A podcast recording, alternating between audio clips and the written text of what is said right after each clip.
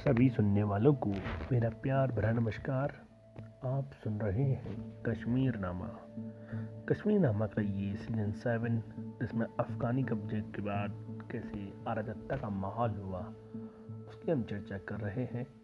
और ये है इस सीज़न का छठा एपिसोड जिसमें हम चर्चा शुरू करेंगे ख्वाजा करीम दाद खान के शासनकाल से। ख्वाजा करीम दाद खान का शासनकाल सत्रह सौ छिहत्तर से सत्रह सौ तिरासी मिलता है और उसे सबसे बर्बर सूबेदारों में से एक माना जाता है।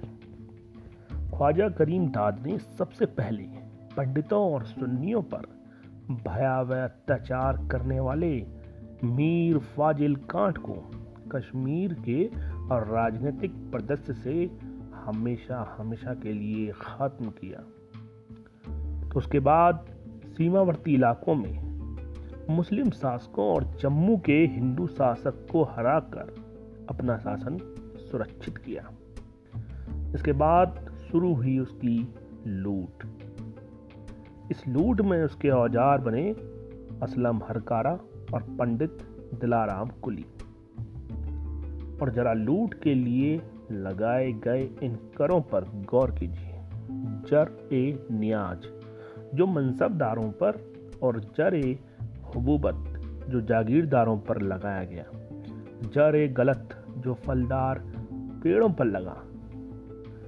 इन करों को वसूलने वाले कर्मचारियों को उसने खुद छुपाया और उनकी हत्या का आरोप पंडित समुदाय पर लगाकर एक नया कर थोपा गया। जर ए दो जार। इसके साथ पचास हज़ार का जुर्माना भी लगाया गया, लेकिन इसका कोई विरोध करने की जगह दीवान पंडित दिलाराम कुली ने उसे शॉल बनकरों पर एक नया कर दाग पश्मीना लगाने की सलाह दी। हाजियों यानी नाविकों को भी नहीं बख्शा गया और उम्र या जेंडर को नज़रअंदाज करते हुए सब पर पचहत्तर दाम का कर लगाया गया, जबकि मुगल काल में वृद्ध युवा और बच्चों को क्रमशः बारह, साठ और छत्तीस दाम ही देने पड़ते थे।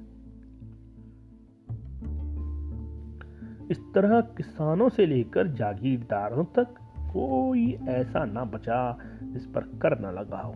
इस लूट का सीधा असर आम लोगों पर ही पड़ना था।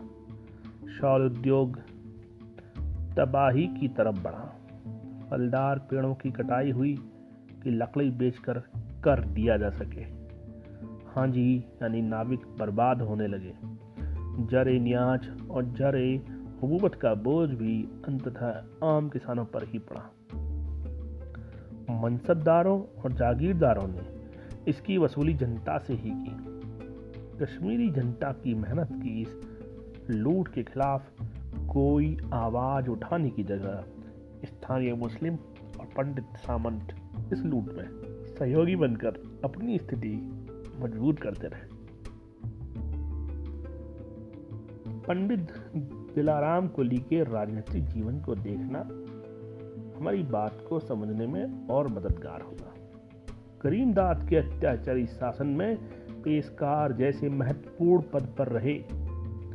पंडित दिलाराम उसके बेटे और अत्याचार के मामले में करीम को भी पीछे छोड़ देने वाले आज़ाद खान के समय मुख्यमंत्री बने।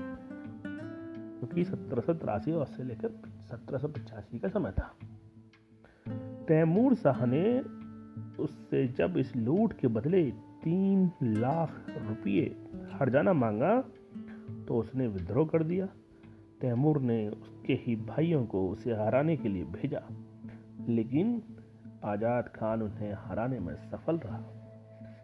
इसके बाद उसने अपने तीन दरबारियों, दीवान सिंह, शेख अब्दुल नबी और इनायतुल्ला खान बांदे की हत्या करवा दी। लेकिन दिलाराम उसकी गुड़बुक में बने रहे। आज़ाद खान के समय तीन हज़ार सिखों को सेना में शामिल किया गया। इस बार तैमूर ने सैफुद्दौला मदद खान दुर्रानी को उसे हराने के लिए भेजा। मदद खान ने उसे हराया और मीरदाद खान को सत्ता सौंपकर चला गया। लेकिन इस बदले हुए माहौल में भी पंडित तिलाराम कुली अपनी स्थिति बनाए रखने में सफल रहे और दीवान और मुख्य सलाहकार बनाए गए। तैमूर शाह को पैसा भेजने के लिए मीरदाद खान ने हर तरह का अत्याचार किया। आम आदमी के भोजन यानी धान की कीमतें बेहताशा बढ़ गई। नए नए कर लगे जरा जरा सी बात पर हिंदू और मुसलमान दोनों को ही मृत्युदंड दिए गए। जनता त्राही त्राही करती रही। लेकिन पंडित दिलाराम कुली, अपनी कश्मीरी जनता का कोई सहयोग करने की जगह मीरदाद की इस लूट में सहयोगी बने रहे। सत्ता में बने रहने के लिए उन्होंने सिया सुन्नी मामलों को खूब बढ़ावा दिया और इसमें सहयोग मिला हाफिज कमाल का। कभी श्रीनगर के मुख्य उपदेशक रहे हाफिज कमाल को पहले तीन खलीफाओं के खिलाफ बोलने तवर्रा के इल्ज़ाम में पद से हटा दिया गया। पंडित दिलाराम के सहयोग से उन्होंने फिर उपदेश देने शुरू किए और वही हरकत दोहराई। सुन्नियों में संतोष फैल गया और अंततः उन्हें उन्हें पकड़कर, बाल मुड़ाकर गधे पर बिठाकर श्रीनगर में घुमाया गया और फिर हफ्त चिनार, इसे अब हजूरी बाग कहा जाता है। के पास उसका सिर थड़ से अलग कर दिया गया। फिर खान का मुल्ला और जामा मस्जिद के दरवाजे बंद कर मुफ्तियों ने नमाज़ रोक कर विरोध व्यक्त किया और पंडित दिलाराम पर हमला किया। लेकिन मीरदाद ने अपने इस सहयोगी की रक्षा की और दंगा भड़काने के लिए मीर जाफ़र कांट को जेल में बंद कर दिया। इसके कुछ दिन बाद ही मीर दाद की स्वाभाविक मृत्यु हो गई और जुबा खान कश्मीर का सूबेदार बना। वक्त था सत्रह सौ अठासी। जुमा ने मीर जाफ़र कांट को रिहा कर दिया, लेकिन पंडित दिलाराम कुली इस बदलाव के बावजूद सूबेदार के प्रिय बने रहे। जुमा खान के जमाने में राज का हिसाब किताब देने के लिए पंडित तिलाराम को काबुल भेजा गया। वहाँ दरबार में उसके और तैमूर शाह के बीच की बातचीत का एक रोचक किस्सा है। तैमूर ने पूछा कि ये तिलक क्यों लगाया है आपने?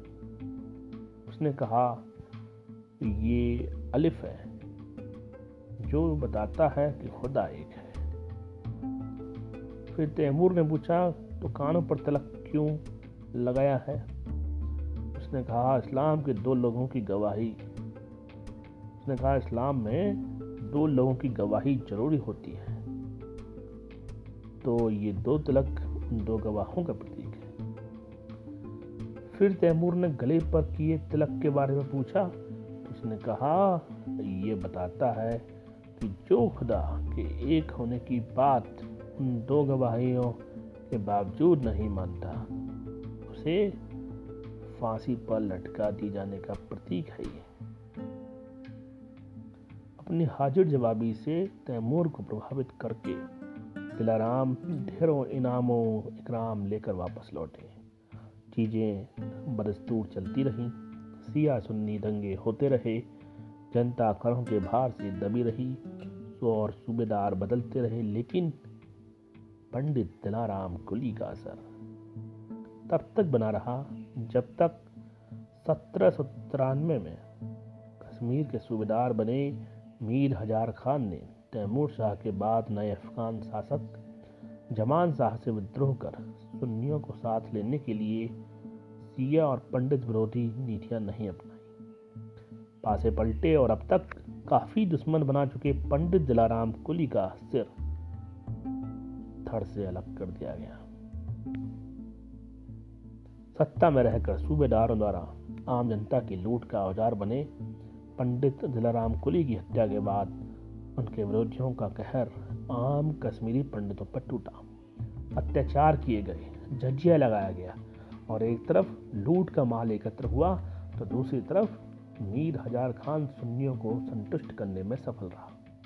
जियालाल किलाम जब कश्मीरी पंडितों का इतिहास लिखते हैं तो एक तरफ़ पंडित दिलाराम कुली को नायक बताते हैं और दूसरी तरफ़ जनता के ऊपर हुए इस अत्याचार को सिर्फ़ धर्म के आधार पर व्याख्यात करके अपने एजेंडे के पंच, पक्ष में तर्क जुटाते हैं। इतिहास के तथ्यों के सेलेक्टिव उपयोग का भयावह उदाहरण प्रस्तुत करते हुए कलाम पंडित दिलाराम की हाजिर जवाबी का तो विस्तार से ज़िक्र करते हैं। लेकिन हाफिज कमाल और दिलाराम के रिश्तों पर कुछ न कहते हुए उन पर हमले को बस अफवाह का परिणाम बताते हैं। वर्गीय समझ और सामाजिक अंतर्विरोधों को, उनके आदमकद में देखे जाने की जगह, पूरे विमर्श को हिंदू बनाम मुसलमान बनाकर देखे जाने की लिए ऐसे ही फर्जीवाड़े की ज़रूरत होती है। खैर, अपनी सारी कोशिशों के बावजूद मीर हज़ार खान कश्मीर पर कब्जा बनाए रखने में सफल नहीं हुआ, उसका अंत भी बड़ी व्यंजना रचता है। उसने खुद को खानकाह मुल्ला में छुपा लिया कि कोई मुसलमान उसके भीतर आकर उसे मारकर मस्जिद को अपवित्र नहीं करेगा। लेकिन रहमतुल्ला खान के सैनिकों ने उसे मस्जिद से घसीटते हुए निकाला और गिरफ़्तार कर लिया। इस एपिसोड में इतना ही। आगे की कहानी अगले एपिसोड में। तब तक के लिए नमस्कार।